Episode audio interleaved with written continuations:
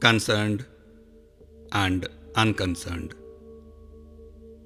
Krishna assures us that by performing actions without attachment, one reaches the Supreme and gives the example of King Janak, who attained perfection by action alone.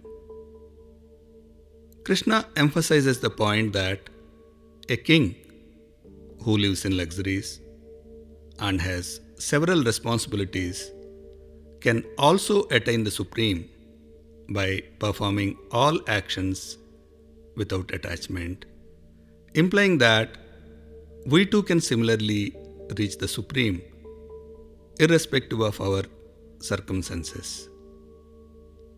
In history, there are hardly any instances where two enlightened people have interacted.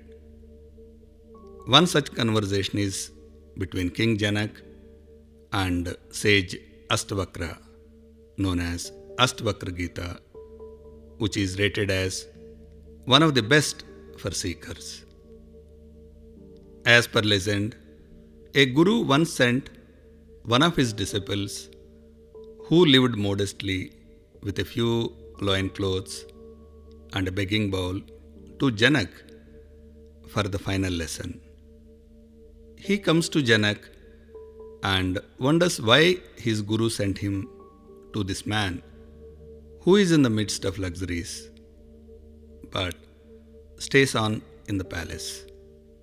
One morning, Janak takes him for a bath to a nearby river. While taking a dip, they get the news that the palace is burnt. The student gets worried about his loin clothes, whereas Janak was undisturbed. Realization strikes him that attachment to even a simple loin cloth is an attachment and needs to be dropped. Performing actions without attachment is the core teaching of the Gita. It is the state of being concerned as well as unconcerned. In the physical world, one is fully concerned and does his best in the given situation. At the same time, he is unconcerned internally as the outcome of such actions won't affect him.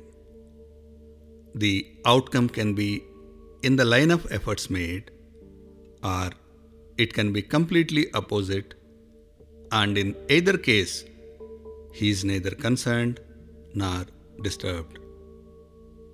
This is the key to maintain a work life balance. Next in the series is Lead by Example.